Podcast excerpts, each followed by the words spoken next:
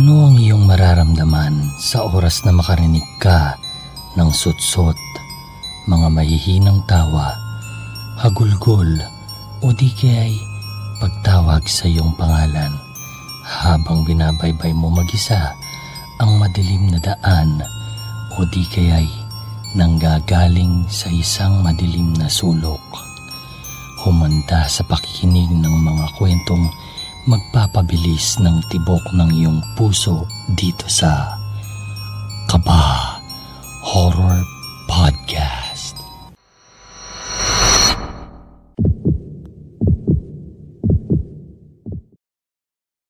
May mga sabi-sabi na ang subdivision na kinatitirikan ng bahay na tampok sa ating kwento ay dating talahiban at tapunan ng mga salvage victims.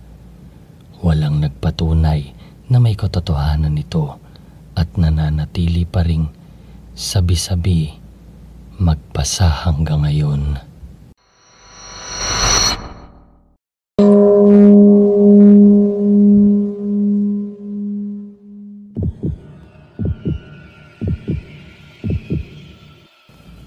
Routine na ng aking tito na gumising ng 3.45 ng madaling araw every weekdays gawa ng kailangan niyang bumiyahe mula Pampanga hanggang sa Cubao para pumasok sa kanyang trabaho.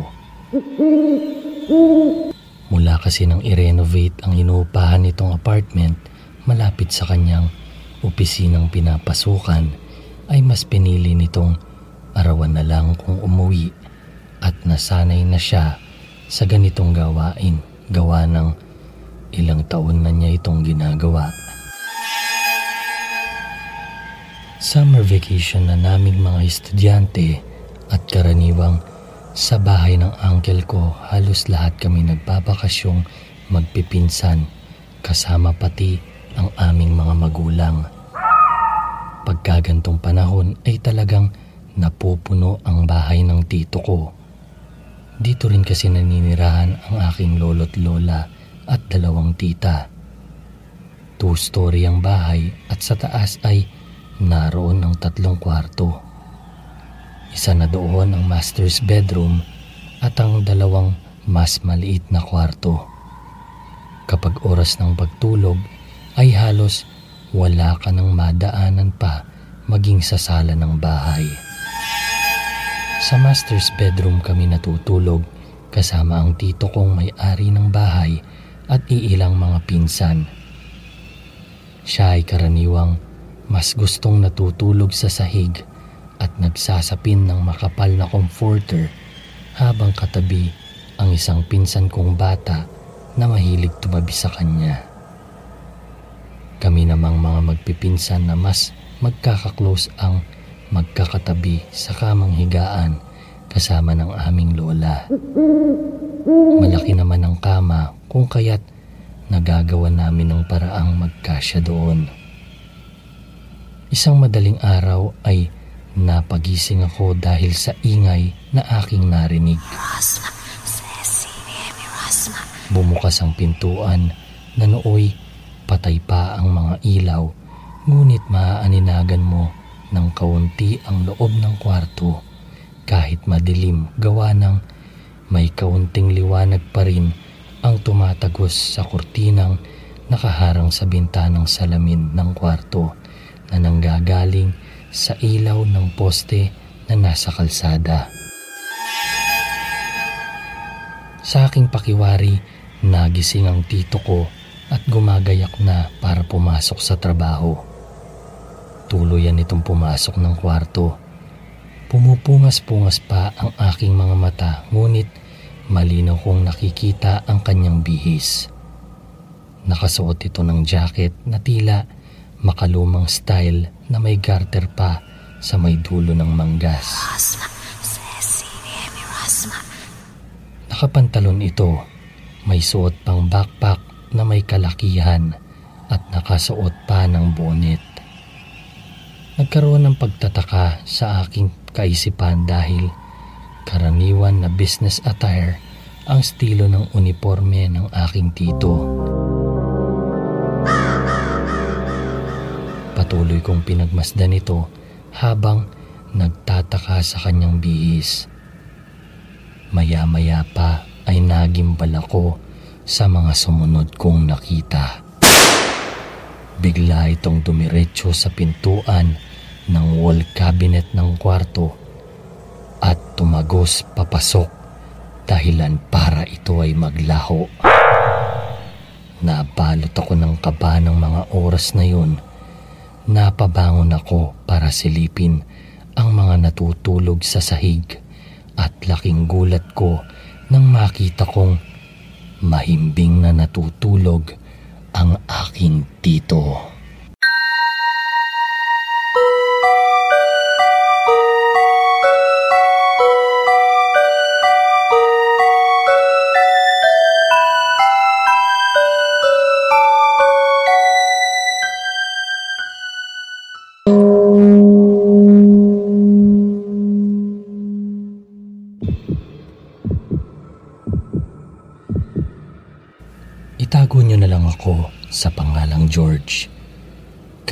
Ako ni Patrick. Periodic exams namin noon at napagpasyang matapos ang exam ay paunlakan namin ang pag-aaya ni Patrick sa bahay ng kanyang tito. Dahil birthday umano ng kanyang pinsan at may kaunting pagdiriwang nagaganapin. Sa subdivision kung nasaan ang bahay ng kanyang tito ay libre ang paggamit ng swimming pool. May kalakihan na rin ang pool kung kaya't para ka ring umarkila ng isang resort. Matapos ang exams namin ay dumiretso na kami sa lugar ng kanyang tito. Sa kasamaang palad ay hindi available ang pool gawa ng nililinis ito at kinabukasan pa pwedeng magamit. Nagpasya kaming doon na lamang sa bahay ng tito ni Patrick manatili. Sumapit ang hapon, kami ay nakatambay sa loob ng master's bedroom. Nakahiga lang at nagpapahinga saglit dahil kinagabihan ay kami naman ang magiinuman sa garden ng tito niya. Dala ng pagod at puyat ko noon ay nakatulog ako. Nagising ako ng madilim na at napansin kong wala na akong katabi. Marahil ay nagsimula ng iset up ng aking mga kaibigan ang aming magiging session at piniling huwag na muna akong gisingin. Ngunit ang talagang gumising sa aking pagkakahimbing ay ang isang ingay. Isang ingay ng lalaking pumasok sa kwartong tinutulugan ko. May kaingayan kasi ang pintuan nito sa tuwing bubuksan. Medyo nahiya ako gawa ng naisip kong dumating na mula sa trabaho ang tito ni Patrick na may-ari ng bahay at nadatnan akong natutulog kung kaya't hindi nito sinindihan ng ilaw. Tila may kinakalkal ito sa may gawin ng wall cabinet na parang may hinahanap. Babangon na sana ako para magmano ngunit nakahiyaan ko at bagkus ay nagkunwaring tulog pa rin hanggang sa lumabas na ito ng kwarto. Nagpalipas ako ng ilang minuto bago ako bumaba para puntahan ang aking mga kasama. Pagbaba ko ay nadatnan kong nag-uumpukan na ang aking mga kaibigan. Agad akong umupo at sumali sa kanila. Nagtanong pa ang isa naming kaibigan kay Patrick kung sigurado bang okay lang na mag-inuman kami at baka kasi nakakahiya sa kanyang tito, lolo't lola. Sagot ni Patrick ay ayos lang naman at walang problema yon. Saktong nakaupo ko sa tabi ni Patrick ay binulungan ko siya ng Tol, nakakahiya sa tito mo. Nadatnan niya ako natutulog sa kwarto kanina. Hindi na nagsindi ng ilaw, parang may hinahanap lang, tas umalis din agad. Sa iya ko, di man lang ako nakapagmano. Hindi sumagot si Patrick at nagpatuloy na kami sa inuman. Natapos ang aming inuman ay nagpahinga na kami dahil naparami kami ng inom.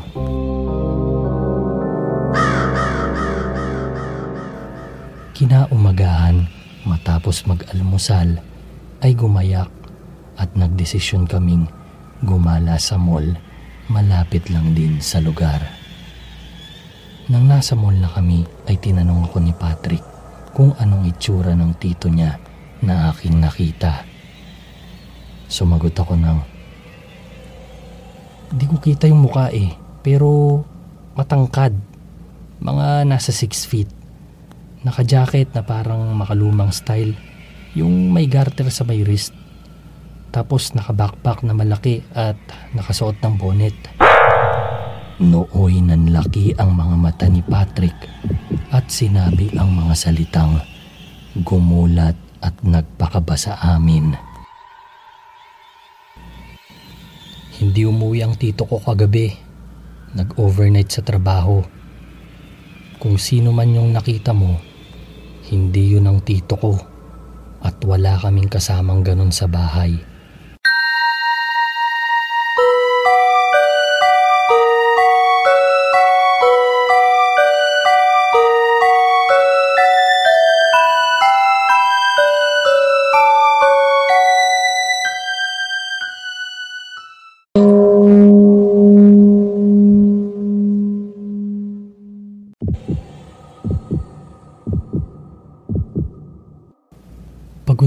Galing sa overtime from work kung kaya't dumiretso ako sa kwarto. Nagpihis at pumunta sa master's bedroom kung saan natutulog ang aking nanay at pamangkin na nooy nakahiga sa kama. Ang aking kwarto ay ang tinutumbok ng hagdanan papanik. Ito ay napapagitnaan ng magkatapat na kwarto ang master's bedroom at ang kwarto ng aking ate na mas maliit kumpara sa aking kwarto.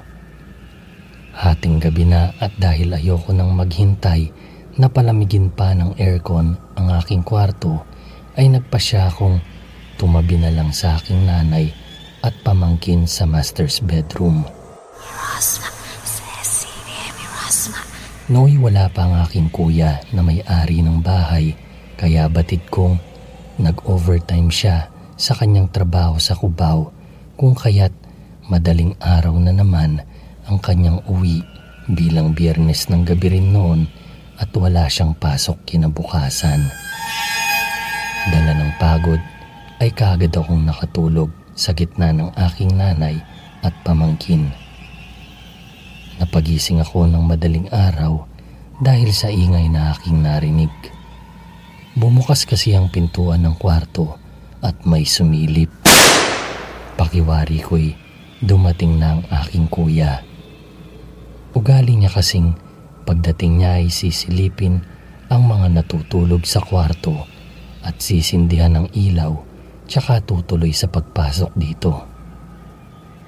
Patuloy ko lang siyang tinitignan dahil katakatakang hindi pa rin niya sinisindihan ng ilaw at nakatingin lang siya sa amin.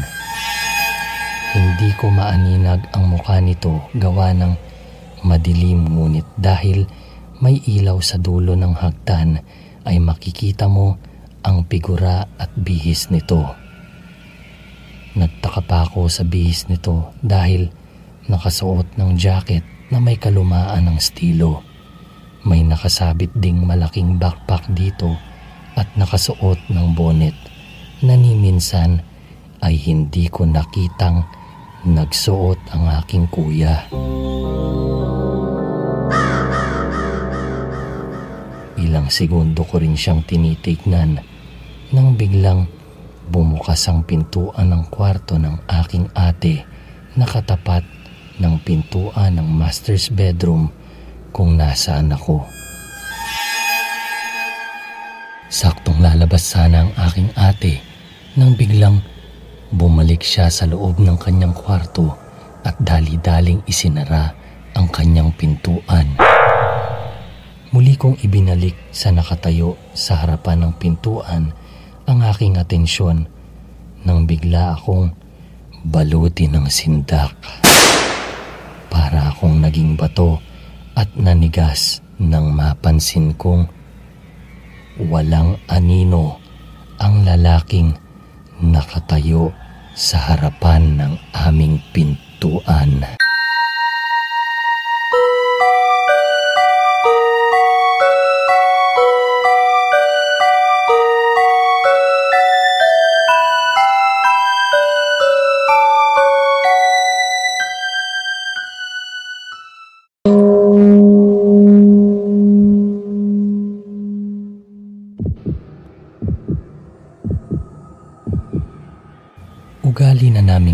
Mag-video call kasama ang aking mga kaibigan sa local at abroad ng dis oras ng gabi o kung minsan ay madaling araw gawa ng ibang oras ng bansa pagdating sa mga kaibigan naming nasa abroad.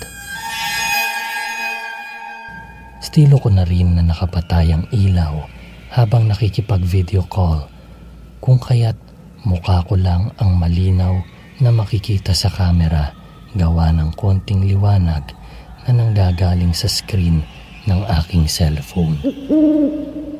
Magisa lang din naman ako sa aking kwarto kung kaya't wala akong iniintinding maiistorbo. Masaya kaming nagvi-video call ng aking mga kaibigan. Tawanan, asaran, nang biglang nagsabi ang isa kong kaibigan na Uy Michelle, di mo naman sinabi umuwi pala yung asawa mo. Parang galit pa yata. Sumagot ako ng, Asawa? Anong pinagsasabi nyo? Eh mag-isa lang ako dito. Sumagot ulit ang isa kong kaibigan na, Oo nga, galit yata Shell. Di ko maintindihan yung sinasabi pero sa tono ng boses ay eh, galit. Sure ka ba na wala kang naiistorbo dyan? Medyo nakaramdam ako ng kaunting inis dahil ayoko talagang pinag-uusapan ang ex-husband ko. Sa dinami-dami kasi ng pwede nilang ipantrip eh bakit siya pa? Lahat sila ay tila pinagkakaisan ako hanggang sa ang isa kong kaibigan ay ni-screenshot ang aming video call at isinend sa aming group chat. Nagimbal ako at pakiramdam ko ay nakuryente ako ng malakas na voltahe nang makita ko sa picture na in-screenshot at ipinadala na mayroon akong katabing isang lalaki na nakasuot ng bonnet.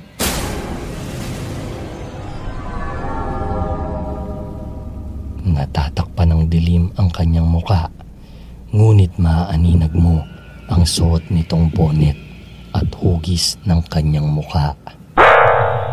Hindi ko malaman ang aking sasabihin at may mas kakatuwang nangyari nang biglang sa di malamang dahilan ay naburang bigla ang picture na yun na nooy tinititigan ko ng buong inig at takot.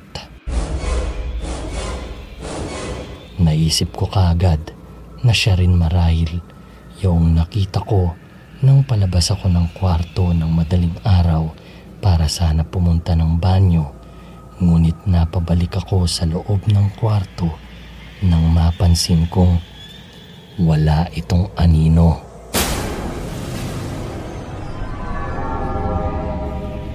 Lalaking nakasuot ng bonnet, jacket at backpack na nakasilip sa master's bedroom ng bahay na tila tinitignan ang mga nasa loob.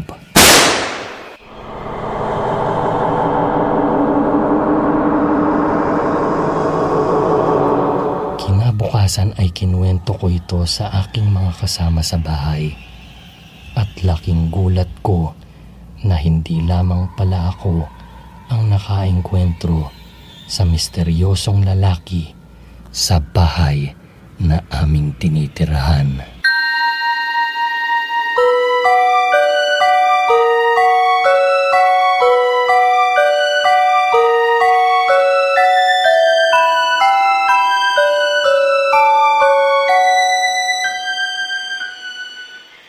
Palaisipan pa rin sa aming lahat na nakatira sa bahay kung sino ang lalaki, ano ang kanyang nais, o kung bakit siya nagpapakita sa amin.